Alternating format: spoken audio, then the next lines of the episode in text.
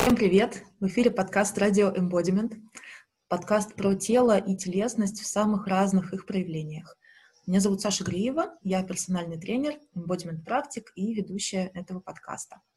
Наши сегодняшние гости Мариана Горошетченко, йога-терапевт, психолог и МДР-терапевт, один из немногих а, русскоязычных провайдеров системы упражнений по освобождению от травмы и еще много всего по списку. Марианна, привет! Да, привет, Спасибо, Саша. спасибо, что ты с нами. Мне очень давно хочется поговорить с тобой обо всем примерно. У нас много пересекающихся интересов. Я рада, что ты к нам пришла. А, я тоже очень рада, извини, да, что перебиваю, потому что я очень давно хотела с кем-то об этом поговорить, с тобой это очень интересное дело, действительно, потому что у нас много пересечений. Вот, так что с удовольствием, да, с удовольствием побеседуем твой путь в общих чертах можно описать как путь от преподавателя йоги э, к психотерапевту и травматерапевту. Можешь ли ты рассказать об этом подробнее, почему тебя заинтересовал этот вектор и куда ты движешься глобально?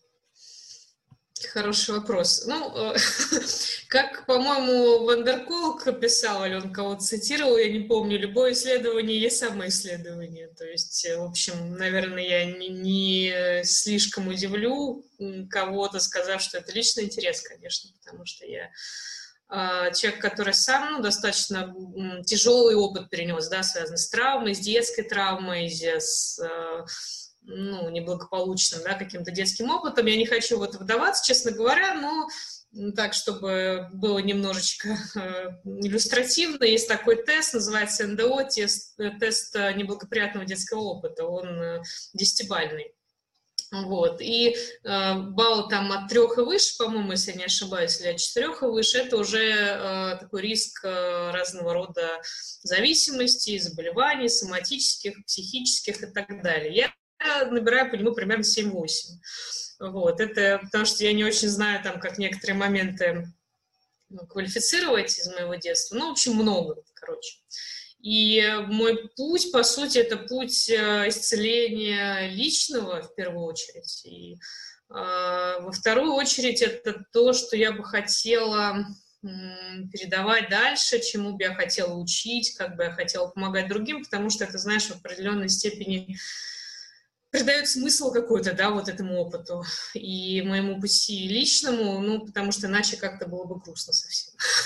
Вот, а так, по крайней мере, это, ну, это бесценный опыт, мне кажется, и важный опыт, и очень хочется людям а, показать, что исцеление возможно, что можно от травмы не столько избавиться, наверное, да, сколько восстановиться, и вот это, это важно, это большая проблема нашего общества, и это очень не хватает людям, поэтому как-то вот сошлось и личный интерес, и социальный mm-hmm. интерес. Mm-hmm. А, если отмотать назад, да, то что, что происходило в твоей практике йоги, да, что ты видела, что ты замечала в себе, в твоих учениках, что потом раскрутилось именно в это направление? Может, а, да, ну, на самом деле я сейчас понимаю так ретроспективно, что когда я начинала заниматься йогой, мне было 15 лет, по большому счету это был такая, была такая попытка себе помочь. Хотя я этого не понимала совершенно, вообще как это одна из, из проблем, наверное, людей с тяжелым травматическим опытом, очень слабая осознанности, вообще понимания того, что с тобой происходит, да, как, каковы твои проблемы и что тебе нужно. У меня это был скорее какой-то эзотерический интерес. Э, я когда читала всякие там, около эзотерические йоговские книжки на тему просветления, каких-то там ну, сверхспособностей и так далее. Все это мне как-то жутко интересовало в мои 15. Вот. И я начала заниматься вот с этим на целом, скажем так, но э, мне повезло, наверное, встретить э, ну, человека, который был одним из моих учителей, это Виктор Бойко, и он немножко развернул меня в сторону действительно само, э, саморегуляции, в сторону расслабления, в сторону того, чтобы как-то заботиться о себе. Как-то, в общем, он дал мне действительно понять, что ну, есть проблемы определенные, да, с этими проблемами нужно работать, и в чем эта работа может заключаться, и э, я потихонечку-потихонечку начала как-то вот больше понимать про себя, про свою историю, про травму, про ну, как-то вот ориентироваться на самопомощь.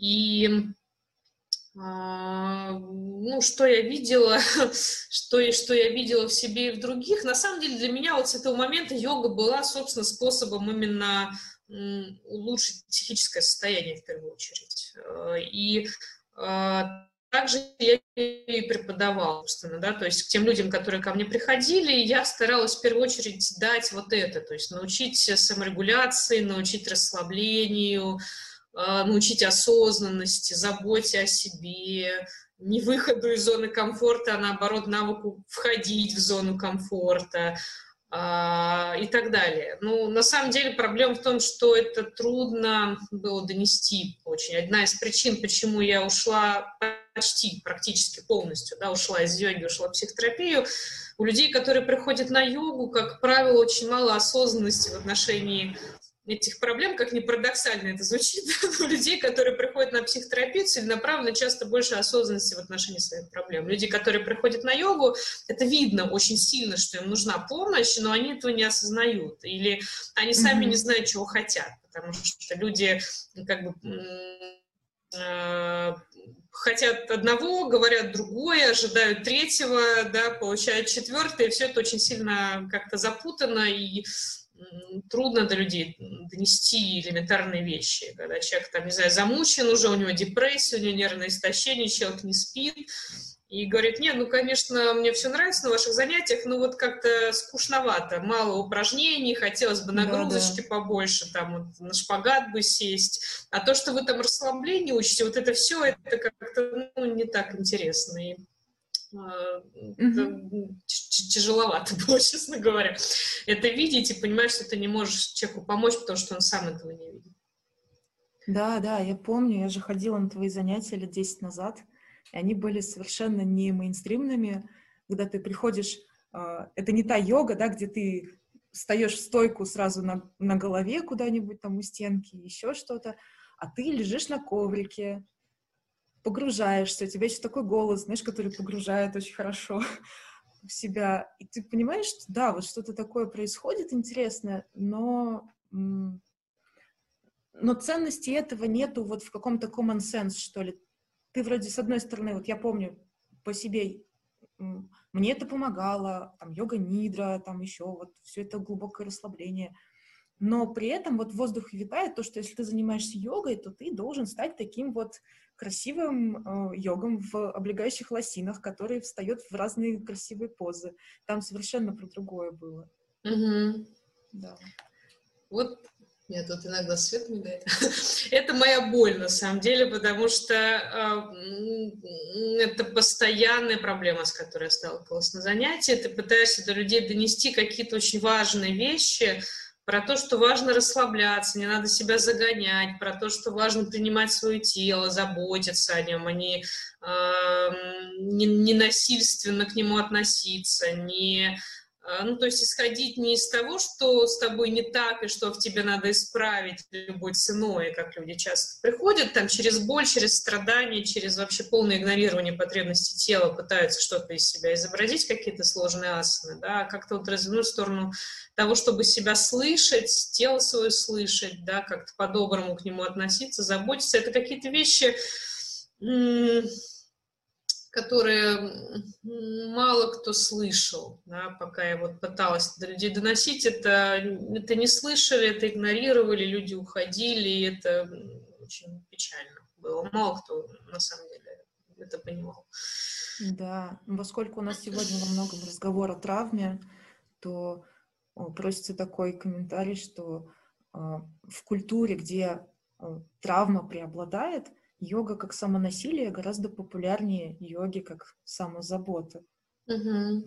Да, так и есть. Я читала комментарии наших йогов, что в Европе вот таких интенсивных занятий, как у нас, почти нет. Вот в Штатах, да. А Штаты, Штаты тоже очень травматичная культура, по сути. И там как-то народ сильно сокрушался, что там нормальная аштанга виньясы, но это очень такая динамичная, интенсивная практика. В Европе не найдешь, там они как-то все сюси-пуси, какие-то там мягкие упражнения делают, все это как-то неинтересно. Слабаки. Слабаки, да-да-да. Да. А, говоря как раз о травме, с чем, по-твоему, может а, человек столкнуться вот на телесном, на психологическом уровне э, с тем, что может быть на самом деле проявлением чего-то большего, да, какой-то большей динамики, более глубокой и давней. Не очень поняла, то есть что может, э, какие могут быть негативные последствия у практики, что может э, проявиться или, или как? А, или что может возникнуть в процессе занятия, например.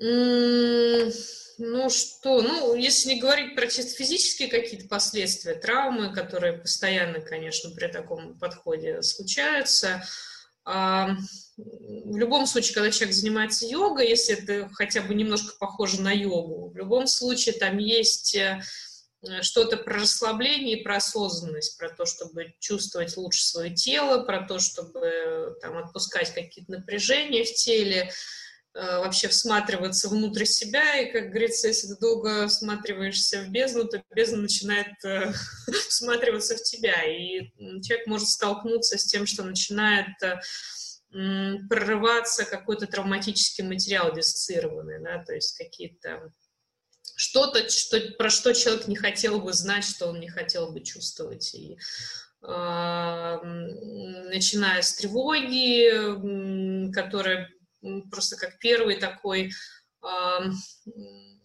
такой знак, что он к чему-то прикасается, да, то есть когда человек начинает оставаться наедине с собой, со своим внутренним миром, часто первое, что происходит, начинает тревога просыпаться. И часто это не, не осознается как тревога, это может быть как какое-то беспокойство, суетливость, ой, я не могу пролежать даже пяти минут, мне скучно, мне срочно надо что-то делать, у меня нет времени на эти ваши медитации и релаксации, давайте-ка вот это упражнение поделаю, и дальше побежали делами заниматься. Это может быть, ну, более осознанная именно тревога, как, как, как чувство, да, или телесном уровне это проявляться, какие-то физические симптомы, ощущения в, в животе, в груди, там, в горле, да, какие-то такие вещи, как мышечное напряжение где-то в теле возникающее. Вот. Если человек идет дальше, то это может уже спровоцировать выход а, чего-то более глубокого и более тяжелого, то есть какие-то ну, травматический материал болезненный, который был диссоциирован, который, про который человек, может быть, даже не знал ничего, да, что вообще это с ним было когда-то, а может быть, знал, но не был в таком контакте. Это может, э, самое худшее, что может произойти, человек может ретравмироваться, он может э, декомпенсироваться, это может э, очень усугубить симптоматику если она была, или проявиться, если, если ее не было. У меня такие были случаи, два точно у меня было на занятиях, когда у человека начинался очень сильный вот этот вот э, выход э, какого-то травматического материала, и просто начиналась симптоматика, ну, ну, людей почти психотическая, я так, я так бы сказала, то есть какими-то навязчивыми суицидальными мыслями, с э, какими-то параноидальными тенденциями, когда человек не мог спать и э, с выключенным светом по 10 раз смотрел, там, открывал шкафы, двери и так далее, смотрел, нет ли кого-то там. И, э, ну и, соответственно, это мало сочеталось с нормальной жизнью, то есть требовало уже такой прям профессиональной помощи. Ну, в том, в том или ином виде вот такие вещи могут происходить, да. Угу. И получается, как человеку, который, например, заметил, что во время практики йоги у него начинает нарастать тревога, а, вот какое-то напряжение, непонятный саспенс, не знаю, все что угодно, а, как ему, вот если он понимает, что, о, это что-то, возможно, связанное с травмой, а, как ему вырулить на какую-то, знаешь, твердую поверхность? То есть ему стоит перестать заниматься йогой, например, или там, что ему вообще можно посоветовать? Ну... Если человек не выдерживает вот этого вот заземления, да, чуть большего успокоения, и сразу что-то начинает лезть изнутри. Ну, э, скажем так, сначала, да, на, на первом этапе я бы рекомендовала, я бы объясняла, да, про заземление, про саморегуляцию, про то, что такие вещи важно контролировать в том, насколько это длительно, насколько это интенсивно и насколько ты можешь это выдержать, до какой-то степени это может быть вполне даже благотворно, потому что может человек ну, таким образом какие-то вещи переработать, да, какие-то травматические события, воспоминания, эмоции, и ему может полегчать. А, если это не удается сделать, эм, э, ну или если уже время потеряно, потому что как правило, просто преподаватель этого не объясняет. Это может уже быть свершившимся фактом, уже какой-то вот такая такая интрузия, такой выход травматического материала уже произошел, тогда человеку нужна профессиональная помощь все-таки психотерапевта, иногда даже и психиатра. То есть я, я сомневаюсь, что здесь можно обойтись исключительно телесными практиками, но или, во всяком случае, должен человек быть со специальным образованием, я думаю. Ну, либо это вот психотерапия, либо это медикаментозное лечение, либо это и то, и другое. Ну и вопрос следующий из предыдущего. Кому йога противопоказана вообще, на твой взгляд? Вот кому не стоит? Кому не стоит? Ну, смотря какая йога, смотря с кем, это все очень сильно зависит. Я, я не думаю, что йога как таковая имеет какие-то абсолютные противопоказания, потому что есть люди даже, которые с, ну, с психотическими расстройствами работают, есть у человека есть специальная квалификация. Я думаю, все зависит скорее от, от преподавателя и от стиля. Ну, людям с травматическим опытом, э, с э, какими-то вообще заметными психическими проблемами, я просто не советовала заниматься э, там, интенсивной йогой, спортивной йогой, заниматься у людей, которые не имеют соответствующего образования, да, там, в области травматерапии, например, или э, психологи. Ну, в общем, это скорее, скорее про стиль йоги, про то, как преподавателя себя выбирать, если у тебя такие проблемы есть. Угу.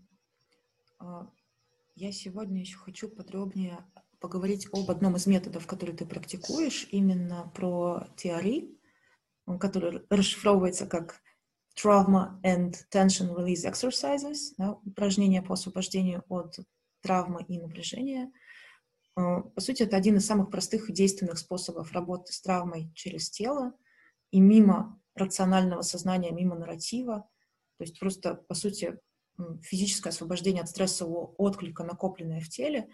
И, ну, по сути, это дает надежду многим людям, которые явно замечают какие-то признаки какой-то травмы или чего-то еще, но не могут связать это ни с каким событием или серией событий в жизни. И я вижу в этом огромный потенциал. И расскажи, пожалуйста, что видишь в этом ты, как ты с этим работаешь. Ты один из немногих русскоязычных провайдеров сейчас. И эта тема вообще в нашем, нашей русскоязычной среде практически полностью неизвестна. Мне хочется об этом говорить больше. Так что mm-hmm. тебе слово.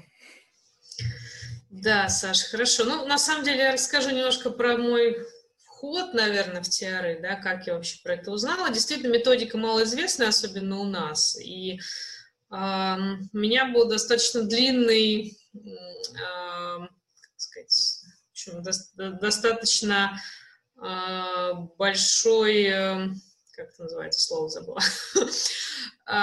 ну, в общем, предпосылки были, да, достаточно такие большие для того, чтобы с этим начать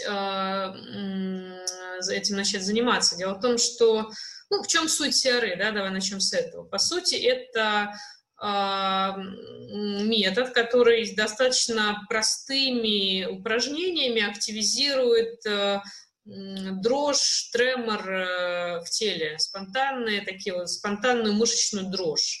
И э, основатель Дэвид Берсели, он говорит примерно следующее. Когда мы переживаем сильный стресс, когда мы переживаем травму, любое животное да, и человек, если мы при этом лишены возможности физически отреагировать, то э, вот этот вот, э, эта энергия, да, которая в теле а, пробуждается для физической реакции, она не разряжается. И мышечное напряжение не исчезает, соответственно, травматический опыт остается и в нервной системе, и в теле. А, и а, если в ситуация травматическая завершена, и животное или человек оказывается в безопасной обстановке, очень часто это разряжается через дрожь мышечную. А, ну, это можно видеть вот часто у собак. Я видела видео, хозяева выкладывают часто, когда, например, собака испугалась салюта, да, она на поводке, она рванула ее, хозяин, соответственно, удержал. Потом они пришли домой, она оказалась в безопасной обстановке, она ложится на пол, ее начинает трясти просто физически. Хозяева пугаются, там, что вообще такое, да, что делать. Это нормальная реакция абсолютно, реакция такой разрядки. У детей это бывает достаточно часто. Бывает и у взрослых. Я знаю несколько историй, мне клиенты рассказывали после аварии. Вот это наверное, авария вообще автомобильная в нашей жизни это ситуация чаще всего, где можно столкнуться с угрозой именно физической для жизни. А, и после этого, когда человек а, осознавал, что он в безопасности, что все закончилось, это, у кого-то это было, когда он приходил домой, у кого-то прям там просто человек выходил на улицу, да, он это все видел, понимал, что вот он выжил, все это закончилось, просто начинало трясти физически людей. А, и эта тряска, эта дрожь – это нормальный механизм, это не что-то патологичное, это способ разрядки, освобождения и тела, и психики да, от вот, последствий травмы, после чего человек или животное успокаивается, расслабляется, и вот этот травматический цикл как бы завершается. Да, и это не имеет э, долгосрочных каких-то долгоиграющих последствий. Но у нас, у людей, этот механизм, как правило, подавлен по разным причинам. Да, во-первых, многие люди этого пугаются, потому что вообще тремор ассоциируется с какой-то патологией. Да, если тебя трясет, ну это что там, какой-нибудь там, Паркинсон или эпилепсия, да, вот что такое у людей первые, такие мысли появляются. Ты псих. Да, ты псих, что-то с тобой не то, твое тело что-то делает помимо твоей, твоей воли, ты ненормальный, да, вот люди очень сильно этого пугаются. Кто-то это воспринимает, ну, когда человек там дрожит, в принципе, дрожит от страха, например, да, то есть как признак слабости какой-то, что-то, что, что нужно скрывать, да, что не должно быть э, проявлено. И, в общем, вот этот механизм, вот Берсели говорил, что у детей это очень еще рабочий механизм, у подростков это уже подавляется, и у взрослых, соответственно, тоже это практически не работает ситуация травмы.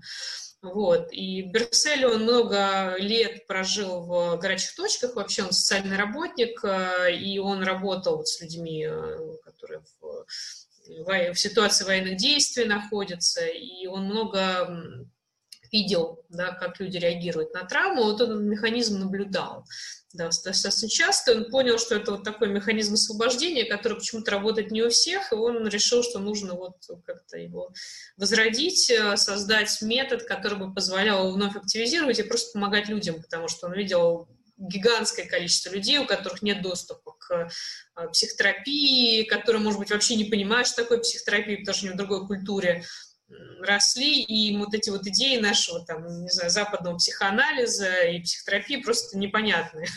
И тем не менее, это люди, которым очень нужна помощь. И вот он такую методику создал, как именно такой способ самопомощи при сильных стрессах, при травме. А, это немножко про методику, да, теперь про то, как я с этим познакомилась, вообще откуда я про это знаю. А, у меня достаточно долгий путь к этому был. Он начался на самом деле с йоги, потому что а, мой бывший руководитель, да, и учитель Виктор Бойко, он этот механизм тремора, дрожи достаточно часто наблюдал у своих учеников и клиентов, он это назвал сбросом и говорил, что это вот как раз способ освобождения от напряжения, от каких-то там эмоций вытесненных и, ну, по сути, вот от, от травмы, да. И э, я это тоже видела лично достаточно часто на занятиях, когда человек расслабляется, например, в шавас, его начинает трясти, там, кто-то дрожать начинает мелкой дрожью, кто-то выгибается, там, становится на затылок или на пятки, там, у кого-то голова из стороны в сторону дергается, очень по-разному. И это выглядит очень, очень э, так, э, ну, специфически и, конечно, очень сильное впечатление Изгнание производит. дьявола просто. Ну, почти экзорцизм какой-то, да, если ты особенно не знаешь, да, что э, вообще, что это и, и как это, и это может сильно испугать. А, у некоторых людей это вообще довольно сильно разворачивалось, а двоих таких знаю, у которых это разворачивалось фактически в спонтанную практику йоги, когда у людей тело начинало делать какие-то асаны, какие-то движения, и это было не просто дрожь, а прям достаточно такие целенаправленные какие-то движения. Мимика могла меняться, у человека начинали там выражения лица появляться, характерные для каких-то эмоций, при том, что он был спокоен. Тело начинало как-то двигаться. Один мне рассказывал, значит, ученик, что он такой занимается, ну, такая у него спонтанная практика происходила, и вдруг у него рука поднялась, вот так вот указала куда-то в сторону, он такой посидел, посидел, там кресло стояло, куда эта рука указала. Он пересел в это кресло, и тело начало в кресле делать э, дальше практику.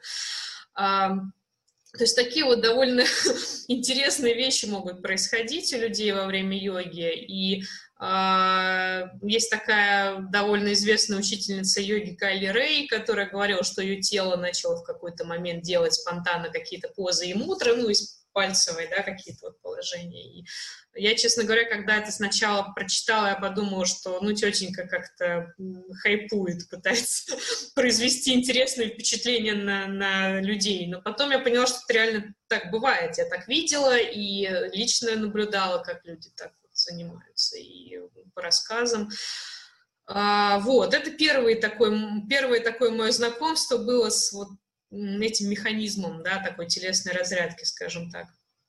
Потом, я, тем не менее, я никогда этого не испытывала сама, хотя Войка достаточно много про это говорила, я это достаточно часто видела у него на занятиях, у себя на занятиях, да, со мной этого не происходило никогда до тех пор, пока я не пошла сама на психотерапию. Первый мой опыт такой тряски произошел у меня после сеанса психотерапии, ну, классической разговорной терапии, когда, очевидно, мы дошли до травматического материала моего, когда начал вскрываться какой-то травматический материал.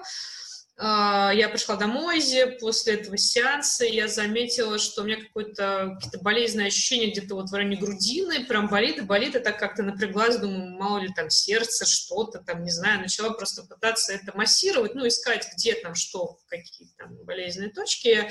Несколько минут так массировала, и вдруг у меня начались э, такие интенсивные непроизвольные дыхательные движения, как при плаче, ну, что-то типа вот такого образа, ну, таким образом, да, и это было сильно, это было очень долго, меня так колбасило, наверное, час-два, я не помню уже, так, как бы это эм, как будто я плачу, хотя эмоционально была абсолютно спокойна. Я, я уже, мне надоело это в какой-то момент, я взяла там книжку, начала читать, у меня процесс продолжается, я там, ну, скучно же, что ты лежишь. Вот. То есть эмоционально это меня не затрагивало никак, да, хотя физически это было, было ну, по сути, такое вот, как, как рыдание. Потом это у меня продолжалось еще несколько дней, и даже там спустя время это опять э, происходило спонтанно, потом это сошло на нет. Потом еще прошло там какое-то количество лет, я не помню. Потом я попала на Фельденкрайза, на занятия по методике Фельденкрайза, и наш э, преподаватель, она вела тогда, ну, как групповые занятия, так и индивидуальные, это называется, кажется, функциональная интеграция, я не помню. А, и а, я к ней пришла, это, ну, что-то что-то очень странное, похожее на очень мягкий массаж или остеопатию, наверное, я не знаю, какие-то минимальные вмешательства в тело, когда вот что-то там выстраивается, выравнивается, это почти незаметно на физическом уровне. Но когда я пришла домой, я легла, э, ну, я, я, во-первых, я вышла в очень странном состоянии, очень тревожном. Мне было как-то очень вот не по себе, и какое-то ощущение такое было очень лобильное, эмоциональное. То есть мне казалось, что меня вот сейчас там троне, я взорвусь, да, вот что-то такое. Я пришла домой, я легла в кровать, меня начало трясти. Вот прям уже не просто дыхание, начало трясти всю, да, у меня начались какие-то, да, там дрожь, тряска, какие-то спонтанные движения, и это все продолжалось очень долго, это продолжалось тоже где-то час-полтора, наверное. И я уже, к счастью, этого не боялась, потому что я знала, как это бывает, я это видела, себе этого не видела никогда, я бы испугалась очень сильно, конечно. И это было очень, на самом деле, приятно. То есть я потом очень расслабленно себя чувствовала, и потом это еще несколько дней продолжалось, потом я пошла на второй сеанс, это опять произошло, да, и, и не помню, два или три раза это было. А, потом прошло еще какое-то время, может быть, полгода, да, и я вдруг совершенно случайно, а, я, я помню, как это было, я читала какие-то материалы по травме, и э, среди перечня практик, которые с травмой работают, я увидела вот эту вот аббревиатуру TRI.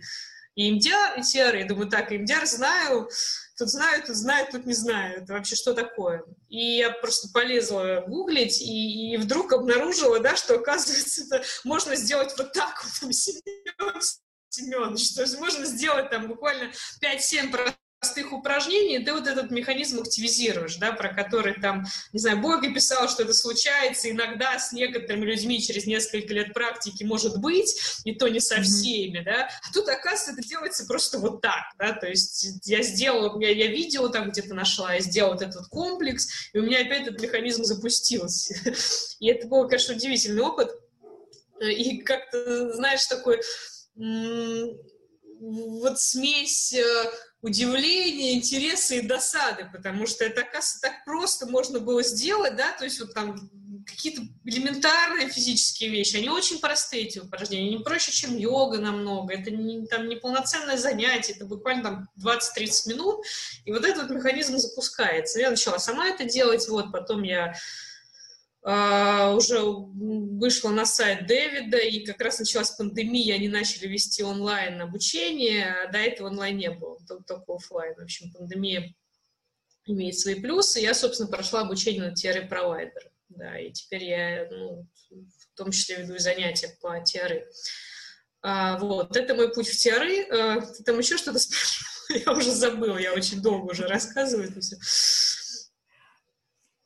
Да, ну ты здорово рассказываешь все это. Спасибо. На самом деле. А, э, как по-твоему, теория может быть э, полноценной практикой, если, например, я вообще не хочу идти в психотерапию и вообще вот уберите это от меня, я не хочу копаться там в своем прошлом, но хочу жить лучше здесь и сейчас. Знаешь, как, как психолог я сразу хочу задать много вопросов. Когда человек не хочу, говорит, я не хочу копаться в своем прошлом, это говорит о том, что есть мои механизмы избегания, да, такой фобии по отношению к травматическим переживаниям, и фобия фобия по отношению к переживаниям, к травматическому опыту, это как раз э, мишень для работы, потому что один из важных, важнейших симптомов вообще посттравматических – это избегание, да, избегание и фобия по отношению к этому опыту. Mm-hmm. Поэтому невозможно исцелить травму, не, не погружаясь в травму, скажем так. Да, может быть, просто кто-то не готов еще к этому mm. подступиться. Вот на стадии, да, например, недавно что-то случилось, да, какое-то острое, не знаю, горе, еще что-то, но человек не готов рассказывать и идти именно в разговорный жанр. А, ну, смотри, э, насчет того, чтобы не рассказывать, э, как бы так попроще сказать, есть методики, где не надо рассказывать, э, ну, где все равно надо переживать. Вот, например, то же самое EMDR, да, это еще один метод работы с травмой. Там не обязательно рассказывать э, терапевту. Есть так называемый слепой протокол, да, когда люди не хотят этим делиться, и они могут этим не делиться. Но, тем не менее, они идут просто через эти переживания по определенному там, протоколу, терапевт их ведет. Но это все равно проход через опыт. Да, вообще работа с травмой... Насчет того, может ли стать TRE прям полноценным методом работы с травмой, знаешь, эм, Честно говоря, я боюсь на этот вопрос отвечать. Я, может быть, недостаточно пока в этом смысле компетентна, как именно терапевт. У меня нет опыта, прям, чтобы я вела человека именно через тиары только, да, вот при работе с травмой. У меня есть опыт, когда я совмещала эти методики. А, Смотри, э, что касается вообще работы с травмой, она определенные этапы имеет. Вот есть сейчас самый популярный психотерапии, скажем так, подход именно к, в работе с детскими травмами, там, с какими-то тяжелыми историями, там, диссоциативными расстройствами, так называемая фазово-ориентированная терапия. А, есть три фазы основные, по сути. Первая фаза – это стабилизация. Стабилизация, уменьшение симптоматики. Да, это вот как раз на этом а, этапе хорошо работают все методики саморегуляции, да, снижения вегетативного возбуждения, умение вообще навык контроля вегетативного, вегетативного тонуса, эффективных э, процессов. Да, там. А, как раз снижение фобии по отношению к тем эмоциям, э, да, которые, с которыми человек боится столкнуться, повышение просто функционально его жизни, улучшение да, качества жизни. Потом этап уже интеграции, то есть когда, нет, не, не интеграция, не, этап работы с травматическими переживаниями, то есть когда ты уже погружаешься в этот опыт, его перерабатываешь и соединяешь да, какие-то диссоциированные части, и дальше уже интеграция. Да, то есть когда это все интегрируется, и человек уже в общем, улучшает э, свое функционирование в повседневной жизни, в отношениях, там уже, да, вот. А, и что касается теории, а, для меня это в первую очередь методика саморегуляции, то есть то, что э, теория очень хорошо снимает э, текущее напряжение, она хорошо, эта практика очень хорошо расслабляет, она очень хорошо повышает телесную осознанность, проприоцептивные, интерцептивные вот эти все процессы. То есть тело намного лучше осознается, чувствуется в процессе. А, кажется, это просто приятно. Чаще всего для большинства людей этот опыт очень много удовольствия приносит, очень много э, расслабления. Ну, э, это вот как бы текущее напряжение да, снимается. Бывает, что это затрагивает более глубокий опыт, когда у людей начинаются воспоминания, а, воспоминания про э, старые какие-то травмы, про какие-то события болезненные, с которыми они столкнулись. Можно таким образом, ну, какую-то часть точно можно переработать, я думаю, от этого болезненного опыта. А, только нужно быть очень осторожным, потому что когда начинает именно подниматься травматический материал, это чревато ретравматизацией, какими-то там процессами. Человек может затопить переживаниями, да, человек может диссоциировать. И вот в этом отношении нужно быть очень осторожным, когда ты работаешь через тиары.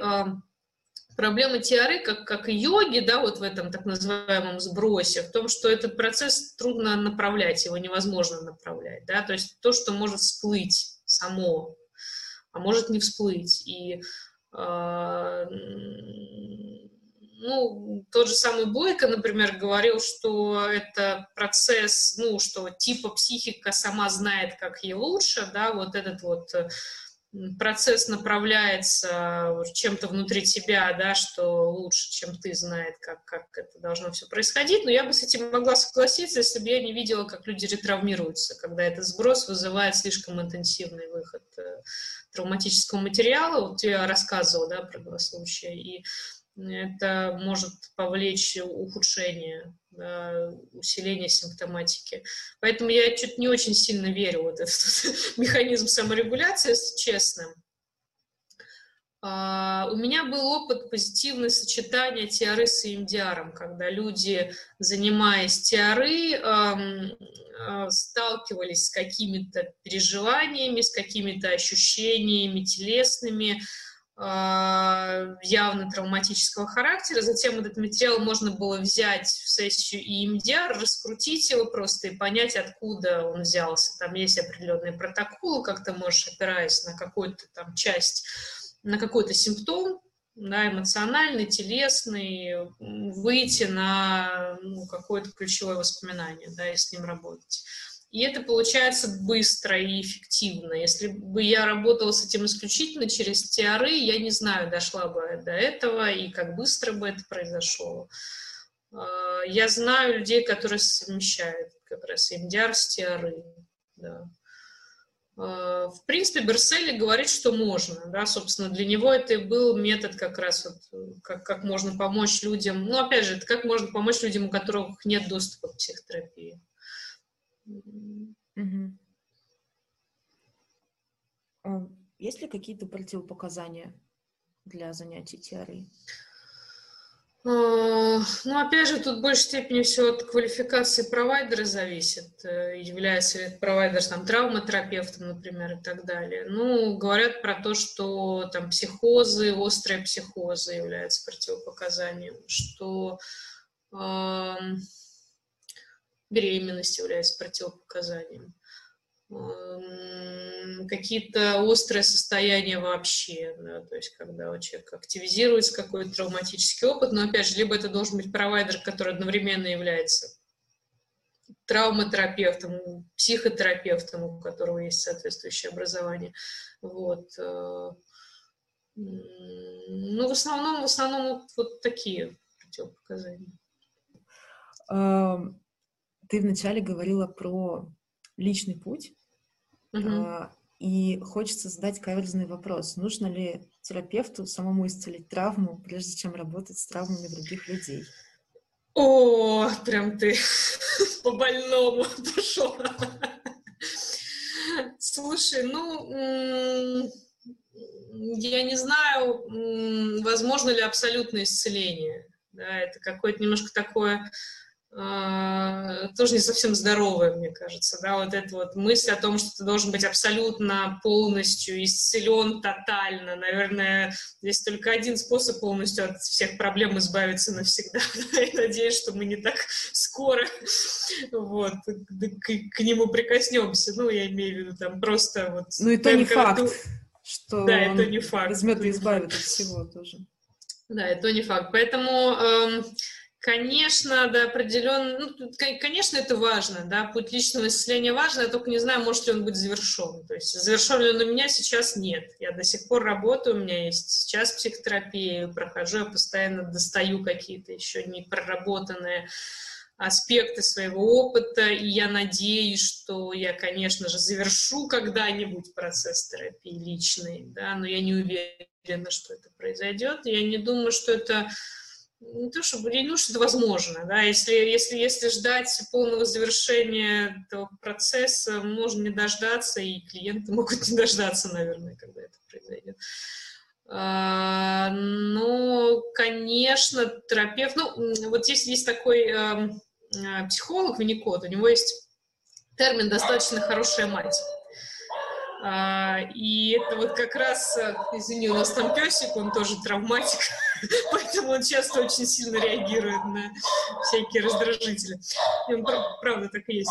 Вот. И э, в чем суть? Да, очень часто мамы, естественно, переживают насколько они хороши, насколько они заботятся, насколько они дают ребенку все, что им необходимо. Они пытаются быть идеальной матерью, но невозможно быть идеальной матерью. Да? Можно быть достаточно хорошей матерью для своего ребенка. И вот он ввел этот термин «достаточно хорошая мать», и на самом деле он работает везде. Можно быть достаточно хорошим терапевтом, можно быть достаточно устойчивым терапевтом для своих клиентов, да? можно достаточно исцелить собственные травмы для того, чтобы это не Э, искажало терапевтический процесс. То есть вопрос в том, можешь ли ты сохранить устойчивость, э, соприкасаясь с переживаниями клиента, можешь ли ты сохранять э, вот эту внутреннюю позицию, ну, то, что в АФС называется self, да, то есть такую принимающую, заинтересованную, сочувствующую, поддерживающую. А, не проваливаешься ли ты в свою травму, когда ты работаешь э, с клиентом. Если, это, это, если ты это можешь, значит, этого достаточно, в принципе. Достаточно хорошая хозяйка песика. Да-да-да. Песик у нас, правда, травматик. Мы его полтора года назад нашли на улице в мешке. Его привезли, очевидно, топить и не довезли, потому что было очень скользко и а, видимо, просто машину буксовать начала. Его просто выкинули. Мы его нашли, и, в общем, ты можешь себе представить тоже, какое было детство, поэтому, да, у нас вот он до сих пор на реабилитации. Угу. Ну, вот удивительное дело, что когда изучаешь тот же теорий, например, там, тебе показывают ролики про то, как происходит сброс там у белого мишки, там у кого-нибудь еще, у опоссума какого-нибудь. Ну, то есть это такой очень животный механизм, который как бы они знают по умолчанию. Ну, мы тоже знаем по умолчанию, мы его заглушили очень эффективно. Но вот говорится mm-hmm. о том, что это вот в животном мире он помогает вот, зверям дальше как-то э, не жить воспоминаниями о прошлом, а вот э, там твой песик, и я знаю еще много других песиков, и не только песиков, которые реально, ну вот, им тряска что-то не очень помогла. У меня нет ответа на этот вопрос, я просто... Это риторический вопрос, но просто делюсь вот каким-то своим замечанием. Да, я согласна, Саш. Я не думаю, что механизм, который абсолютно всем всегда может помочь. И если бы это было так, то не было бы других механизмов, наверное, они были бы не нужны. Mm.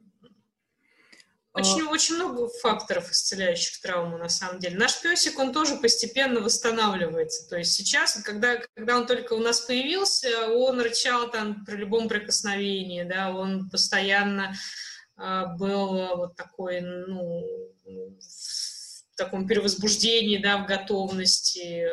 Сейчас он уже там можете лечь в подмышечку вот так вот и лежать и подставлять пузика, да, вот за, за год он довольно хорошо восстановился уже и научился, ну, доверять, по крайней мере, нам, да, то есть другим людям нет, но нам он доверяет и он исцеляется постепенно. Вообще один из лучших способов исцелить травму – это поддерживающее безопасное принимающие отношения. Да? Проще всего исцелиться от кого-то другого.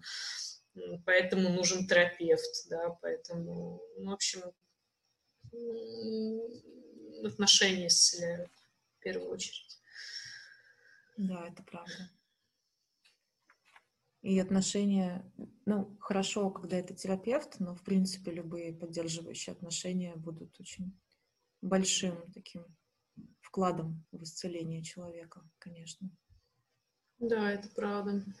Даже с животными отношения есть. Вот как раз Вандерколк писал, что для детей, для подростков, вот, с которыми невозможно отношения построить, потому что они очень напряжены, они не доверяют, да, они вот не идут на контакт.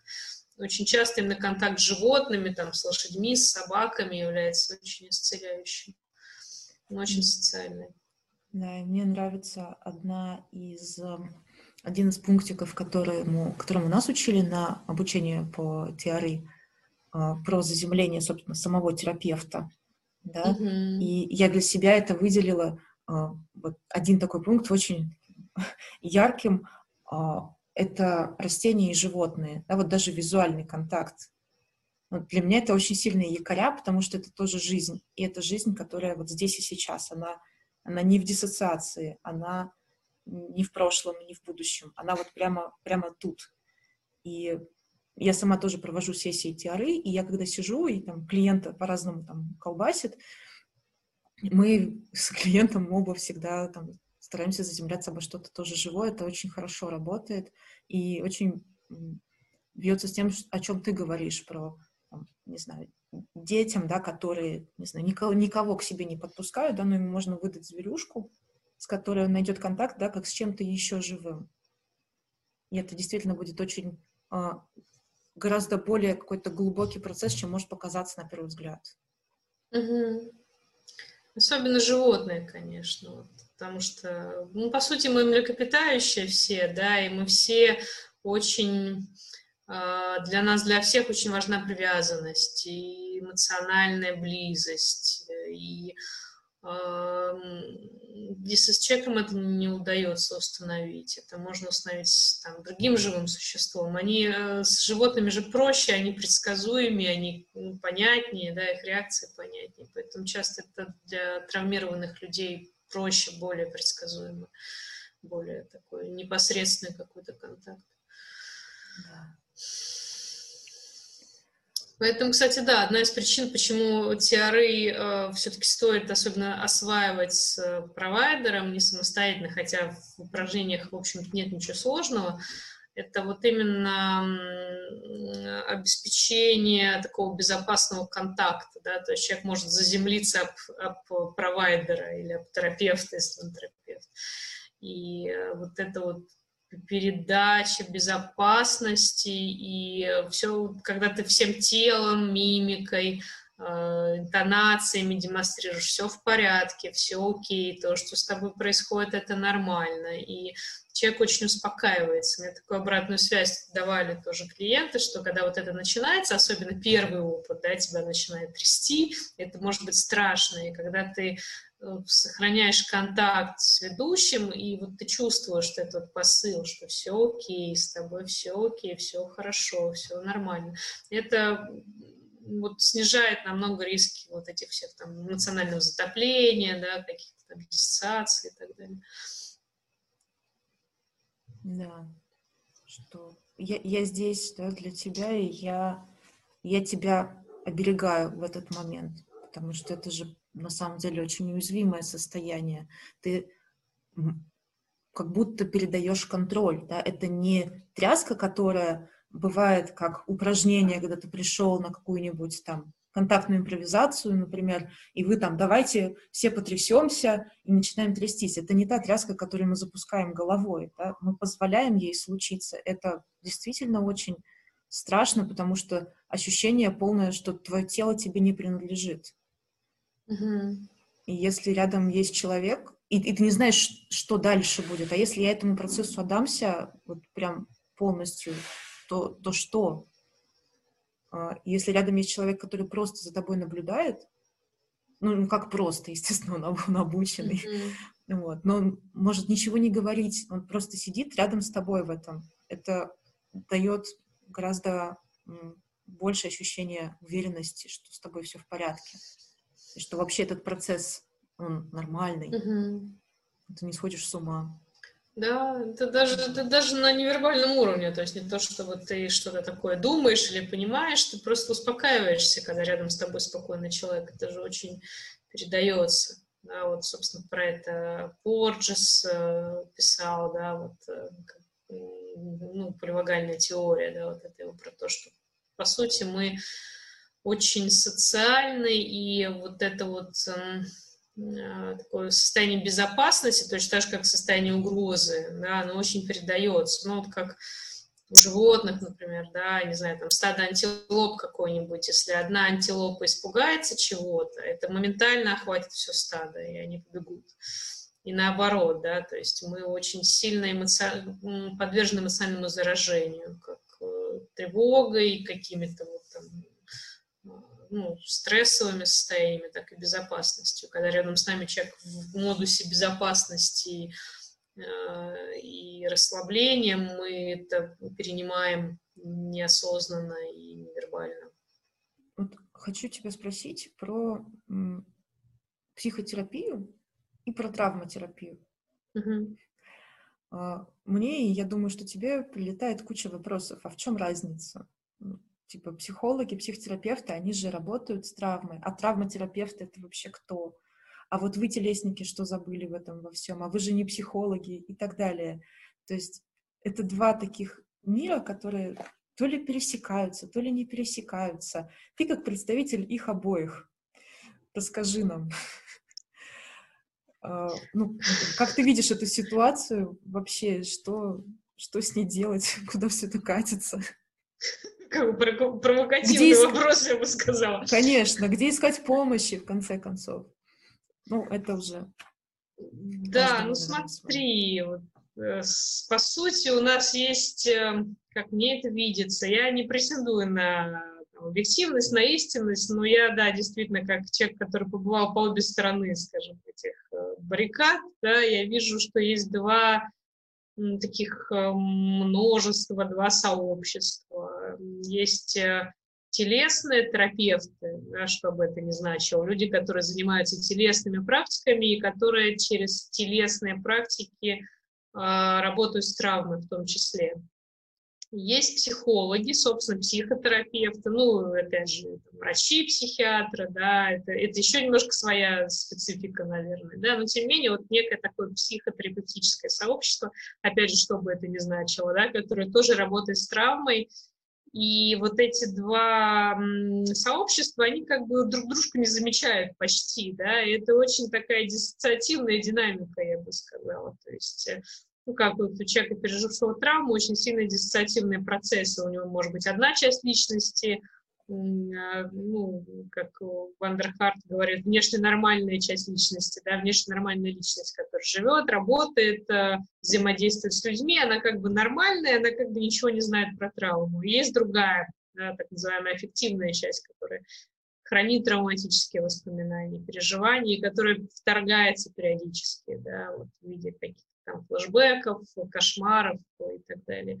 Их может быть больше, то есть чем сильнее травмы, тем больше вот этих частей, они все меньше и меньше друг с другом контактируют, и все больше в таком противоборстве могут находиться друг с другом и все более самостоятельно. Вот мне кажется, в нашем обществе вообще очень сильны диссоциативные тенденции в разных сферах, и вообще особенно касательно травмы. Вообще тема травмы даже психотерапии, она очень игнорируется до сих пор.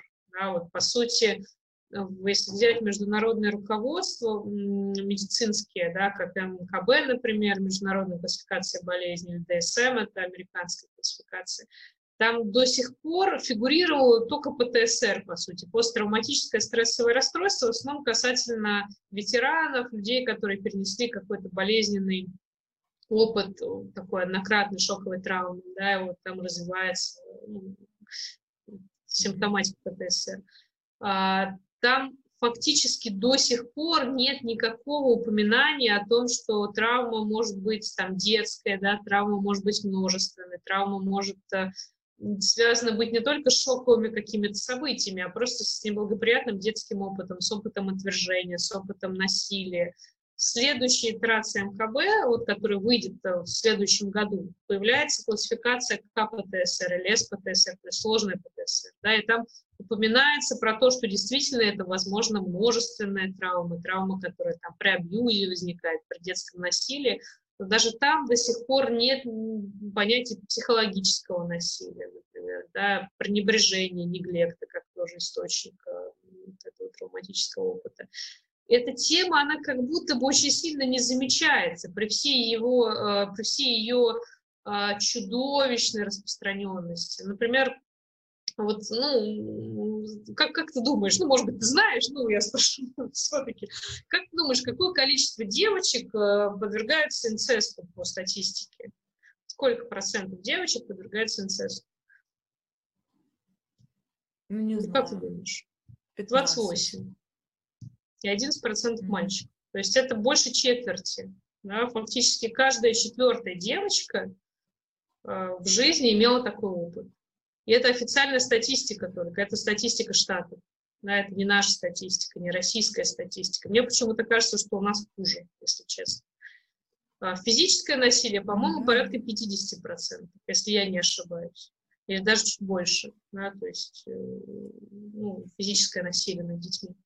И это чудовищная по распространенности проблемы. Я, ну, у меня, наверное, очень искаженная статистика, как психолога, все-таки ко мне люди с проблемами приходят. Но если я беседую с клиентом и дай бог, у одного, у двух из десяти не было какого-то прям совсем ужасного детского опыта. То есть, ну, какое-то более или менее нормальное детство. без родителей алкоголиков, без физического насилия, без сексуального насилия, без какого-то чудовищного пренебрежения, когда просто на ребенка было всем наплевать.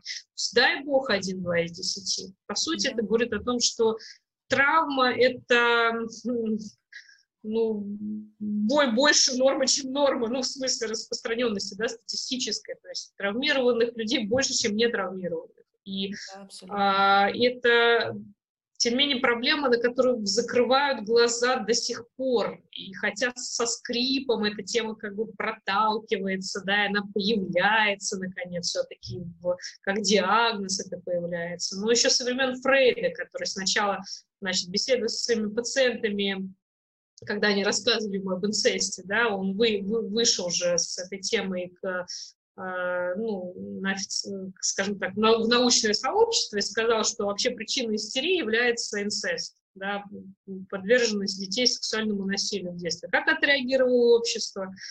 ну, понятно, праведным негодованием, как он себе мог такое позволить, да, там все вот эти вот э, родительства, это свято, да, это вообще не могло такого быть.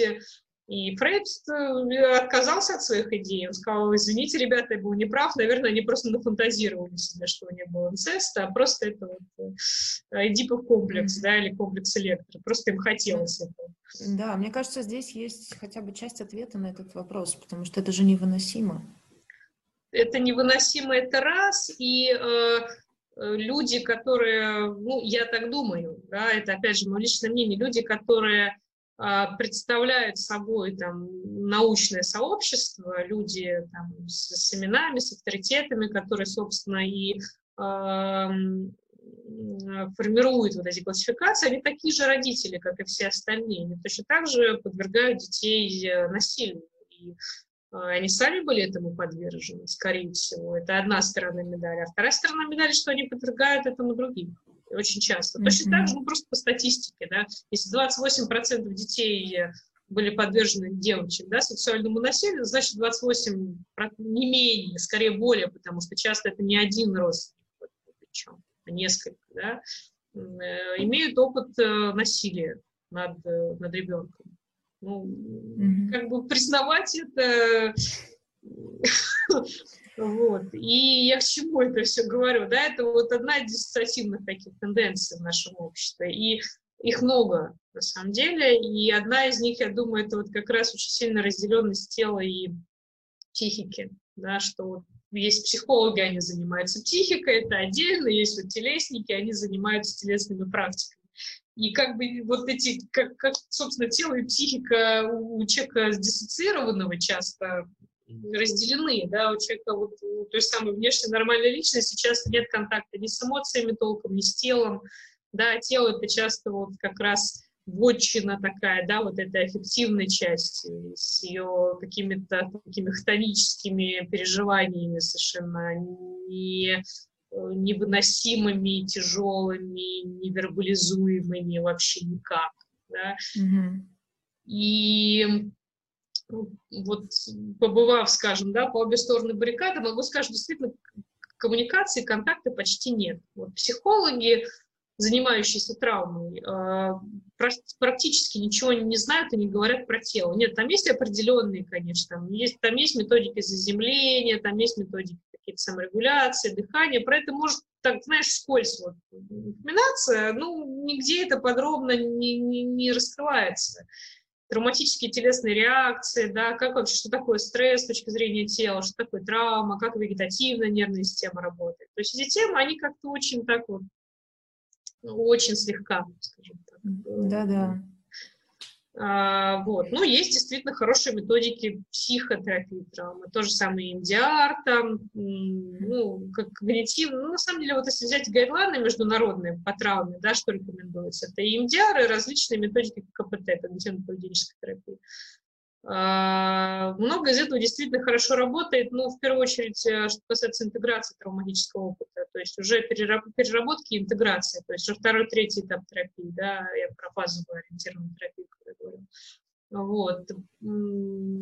Про первый этап работы, вот, про саморегуляцию, про стабилизацию очень мало, на самом деле, чего. И Э, есть там, с другой стороны, да, вот телесная работа с травмой, и это огромный мир, на самом деле, в который я в последнее время не очень-то погружаюсь, честно говоря, потому что я больше психотерапии сейчас ушла, но там как раз очень много про саморегуляцию, про осознанность, про контакт с телом, про переобучение на телесном уровне, да, про формирование новых навыков и рефлексов, по сути, потому что это уже часто такие рефлекторные механизмы, которые срабатывают помимо нашего сознания. А, и там очень много как раз э, про стабилизацию вообще. И, честно говоря, очень хотелось бы, чтобы этот диалог был как-то налажен, чтобы вот эти практики, они взаимо как-то обогащали друг друга, и, может быть, какие-то совместные были э, центры, да, работы с травмой, какие-то проекты, вот, которые это объединяют. На самом деле нет толком сейчас методов работы с комплексной травмой, диссоциативными расстройствами. Очень-очень-очень мало, очень так вот пока это, знаешь, на уровне с мира по нитке голому рубашка. То есть вроде вот, вот это ничего так работает конкретно вот с этим, вот это ничего работает конкретно вот здесь, вот так как бы в целом, да, как лечить комплексную травму. Может быть, в ближайшие годы с этим будет ну, как-то лучше, потому что наконец диагноз хоть появился, хоть вообще, хоть это можно назвать. Да.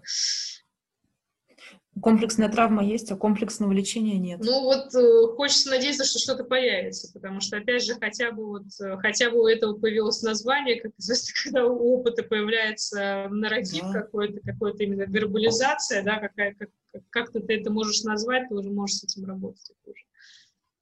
Угу. Ну, получается, что если э, вообще приближаться к, э, не хочу говорить слово лечение, но вообще к работе с травмой, то необходимы обе эти две части.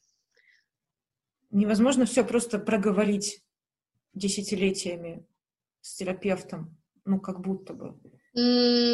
Скажем так, оставаться в, э, в незамечании телесных процессов скажем даже так. Ну, оставаться в незамечании невозможно, наверное. Если действительно есть комплексная травма, да, в принципе, простая травма, ПТСР, там же очень много про тело в любом случае, там очень много про нарушенную саморегуляцию, там много про узкое так называемое окно толерантности, когда человека то вышибает гипервозбуждение, ну, соответственно, это там какой-то аффект э, там, ярости или страха, да, там, э, не знаю, гипертонии, как физическое проявление, какие-то такие телесные, да, в состоянии перевозбуждения, то, наоборот, гиповозбуждение, то есть какая-то апатия, диссоциация, там, депрессия, вялость, какой-то ступор вообще, да, отключение, слабость. Вот, и это очень про, про тело и про вегетатику, конечно же, и э, скажем так, э, это про навыки, про формирование навыков саморегуляции. Такие методики есть в психотерапии. Ну, по сути, основная это одна, это DBT, так называемая диалектическая поведенческая терапия, где очень много про навыки стрессоустойчивости, эмоциональной регуляции, осознанности, коммуникации. А, сейчас ее активно довольно применяют для комплексной травмы тоже вообще изначально была для пограничного расстройства личности создана методика. Но на этом же уровне, конечно, очень хорошо бы сработали телесные практики, очень многие. Даже йога, не знаю, там боевые искусства, танцы, все что угодно, да, как действительно новый опыт телесный такой, опыт, как можно по-другому реагировать, как можно бороться, например, если ты всю жизнь замирал, это была автоматическая реакция, да, как э, ну, я думаю, я, я не знаю, можно ли без этого. Это прям такой вопрос задаешь,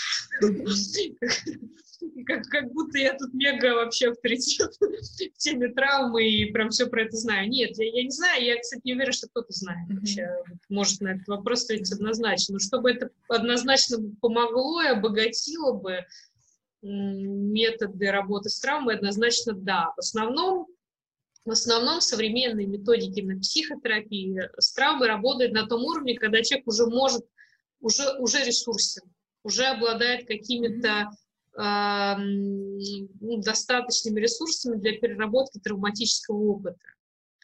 Когда уже какие-то навыки саморегуляции есть, уже есть какой-то опыт переживания безопасности, да, вот то самое там безопасное место, к которому часто апеллируют и в МДР, там, и в других подходах. А вот э, на вопрос, а что делать, если этого нет, да, если человек слишком де, э, дезадаптирован, если он не ресурсен, вот на этот вопрос толком никто не отвечает. И, mm-hmm. ну вот, в гайдлайнах э, предлагается DBT, да, то есть навыки вот как раз саморегуляции и так далее. Больше не предлагается, ну, по большому счету, ничего. А, на этом уровне бы очень хорошо сработало тело, на этом уровне хорошо работает йога. Я вот хотела тоже про это сказать, раз уж мы заговорили, mm-hmm. что мне йога дала, да, как человеку, как, как травматику, как человеку с травмой. а, в первую очередь она мне дала вот именно, во-первых, переживание безопасности, да, потому что для того, чтобы ты работала с травмой, чтобы ты пере, перерабатывал травматический опыт, нужны ресурсы. Если ресурсов нет, их нужно каким-то образом создать. Ресурсы – это в первую очередь переживание комфорта, безопасности, расслабления, покоя. Да? Если это вот та же самая пендуляция в somatic experience е, если ты погружаешься в опыт травмы, тебе нужно потом погрузиться в опыт безопасности. Для этого тебе нужно иметь опыт безопасности. А, для меня йога стала способом переживания как раз расслабления и безопасности. Я полтора года училась расслабляться. Я полтора года не могла в шавасне отключиться. Да? Вот у нас, ну, я знаю, что многие там люди, которые занимаются йогой, говорят, там шавасне засыпать нельзя, в медитации засыпать нельзя. Это, конечно, здорово, если вы можете, в принципе, там заснуть, да, Э, я не могла. То есть для меня уровень возбуждения, такого напряжения постоянного контроля был такой высокий, что я просто не могла выключить этого, я не могла отключиться. И а, когда я этому научилась, это мне очень многое дало. Это научило меня, ну, опять же, это дало мне ресурсы, это дало мне опыт безопасности, это дало мне навыки саморегуляции, управления уровнем возбуждения да, я, потому что в йоге, по, по большому счету, йога – это методика саморегуляции. Yeah. Э, от каких-то элементарных э, техник до там продвинутых, когда какие-то йоги там себя останавливают сердце, их закапывают под землю, потом откапывают, да, по сути, ну, такие, такие случаи реально описаны. Не знаю, есть ли они сейчас, но это такие, такие кейсы есть. И, по сути, это о чем? О том, что очень высокие навыки саморегуляции у человека. Он может настолько замедлить свои процессы, обменные, да, вегетативные, что вообще практически там до полной остановки. Но это, конечно, прям совсем какие-то там э, такие хакерские уже какие-то штучки, да, ну просто научить человека на банальном уровне управлять уровнем своего возбуждения, это очень важно, чему йога может научиться. В первую очередь, активизация блуждающего нерва, парасимпатики. И сейчас есть очень много интересных работ, что именно там блуждающий нерв – это то, что может там, депрессии человеку помочь справиться с активизацией блуждающего нерва, с ПТСР и со многими другими расстройствами, потому что это часто симпатический тонус, постоянный такой симпатический тонус. Йога, она позволяет как бы уйти в парасимпатику. Да. А, йога – это про осознанность. Вообще у человека с опытом травмы очень очень многие процессы диссоциированы, то есть человек может вообще не осознавать своих эмоций, своего тела не чувствовать, и э, не отдавать себе отчет вообще, что с ним происходит, да, в чем его проблема. Когда ты постоянно погружаешься в тело, в ощущения, ты начинаешь ну, входить в контакт с собой, ты начинаешь лучше вообще себя понимать. И это очень важный такой, очень важный навык психотерапии. И э, ну, вот опыт, ну, конкретно в моей йоге, да, это был опыт э, такого комфу, такого заботливого отношения к телу, это тоже очень важно, опыт э, того, что можно сделать в зоне комфорта, как вообще туда вернуться, в эту зону комфорта, да, опять же, зона комфорта, mm-hmm. про ресурс. И э, бы я йогой начала заниматься, я не знаю, что со мной было бы сейчас, на самом деле, потому что все мои психотерапевты, которые у меня были, они мне фактически дают одну и ту же обратную связь, и говорят, я вообще не знаю, как ты вышел. Я не знаю, как ты вот э, смогла остаться на таком уровне функционирования, на котором ты находишься, как вообще ты сохранилась. Я думаю, что йога во многом ответ на этот вопрос. Если бы ее не было, вот, поэтому ну, для меня это была йога, это могут быть другие телесные практики, но вот это такие ключевые, наверное, моменты, да, то есть опыт безопасности и комфорта, да, саморегуляция телесная, осознанность, опыт э, вообще телесных реакций других, да, для кого-то это может быть боевое искусство, потому что у человека был опыт, например, изнасилования, да, и вот это состояние замирания, когда ты не можешь физически ответить. Да. Для кого-то это могут быть танцы, как некий опыт спонтанности вообще, да, и игры тоже как что-то, что у человека депривировано очень сильно. Вот. Поэтому, мне кажется, это вот огромный потенциал, особенно на этапе стабилизации, может быть. Очень хотелось бы, чтобы это как-то проникло, честно говоря, mm-hmm. и обогатило бы. Меня вообще завораживают завораживают истории про травмоинформированное что-нибудь, да, там йогу, боевые искусства, а, какие-нибудь танцы, не знаю, все что угодно. Но насколько мощно это может дать ресурсы поддержку на самом деле.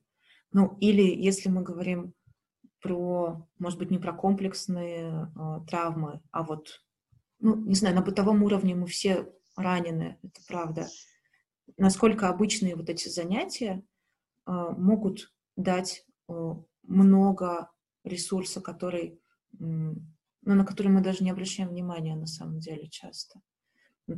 Я смогла это оценить, когда уже сама очень много про травму читаю, учусь а, там, работаю в каком-то смысле тоже, и я вижу, насколько какой-нибудь, э, не знаю, какие-нибудь танцы, где есть, вот, например, баунс, вообще вот люб, любые, насколько сильно они могут поддержать, может быть, не психику человека, а его тело, вот в том, чтобы найти в себе вот этот вот а, источник радости, что ли. Mm-hmm.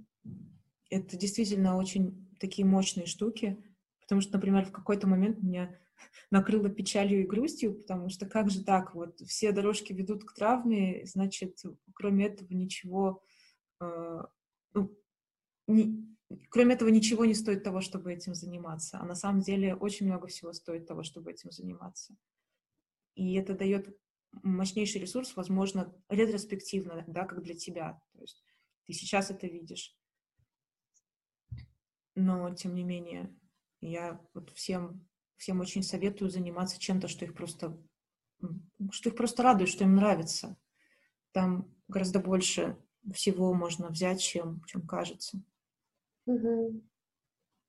Да, это тоже важно, опыт просто какой-то позитив, да, опыт вот э, позитивных переживаний, владения своим телом, какого-то вот успеха какого-то, да, то есть это тоже, кстати, важный момент. Да когда у тебя ничего в жизни не подконтрольно, есть какая-то сфера, где ты можешь быть успешным, где ты можешь достигать, где ты можешь радоваться от того, что ты делаешь, и другие могут от этого радоваться. Кстати, очень еще важный аспект — это социальность, да, вот эти взаимодействия социальные, mm-hmm. потому что же это очень про общение, про сообщество. Как правило, люди редко этим занимаются в одиночестве, да, это вот какое-то взаимодействие, и это очень мега важно, когда у человека есть опыт а, интересного, по крайней мере, какого-то продуктивного социального взаимодействия.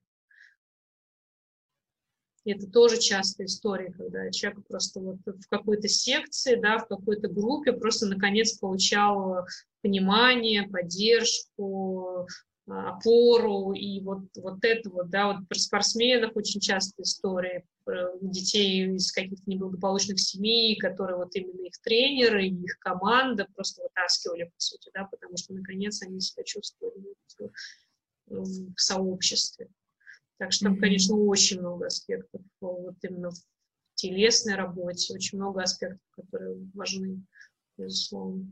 Да. Я слушаю один подкаст про боевые искусства, и там ведущая задает всем своим гостям э, вопрос, э, как боевые искусства спасли твою жизнь. Потому что это такой э, общепонимаемый момент, да, и то, что ты говорила про йогу в своей жизни, э, и любые вот другие какие-то занятия, они действительно ну, могут настолько быть важными. Да. И когда есть этот ресурс, да, можно потом идти в психотерапию, например, и смотреть уже глубже да, в, свои, в, свои, в свою раненость. По сути, да. Нам пора заканчивать. А расскажи, пожалуйста, где тебя найти в интернетах? Ну, и как о тебе есть... узнать больше? как обо мне узнать больше. У меня есть сайт, он называется, господи, как он называется, traumorelease.ru. Вот. Ну, я думаю, там ссылки где-нибудь можно будет указать. А, вот. У меня есть а, страничка на Фейсбуке. В основном а, сейчас я активнее всего, наверное, на Фейсбуке. Что-то пишу в своем аккаунте, ко мне можно добавляться, я буду рада. Ну, остальные мои соцсети, они немножечко подзаброшены, поэтому, наверное, не буду сейчас рекомендовать. Меня можно найти по фамилии легко, если вы забьете мою фамилию где-нибудь на Фейсбуке. Если правильно вот ее напечатать. Если ее правильно напечатать, да, в этом преимущество моей фамилии. Там, кроме меня, по-моему, никого. А, вот. Э, так что да. в Телеграме можно меня найти. Тоже буду рада, если есть какие-то вопросы. Угу. Да, в описании все это будет указано, так что ищите Марианну, находите. Буду рада. Вот. Спасибо тебе за этот разговор. Спасибо, Саша.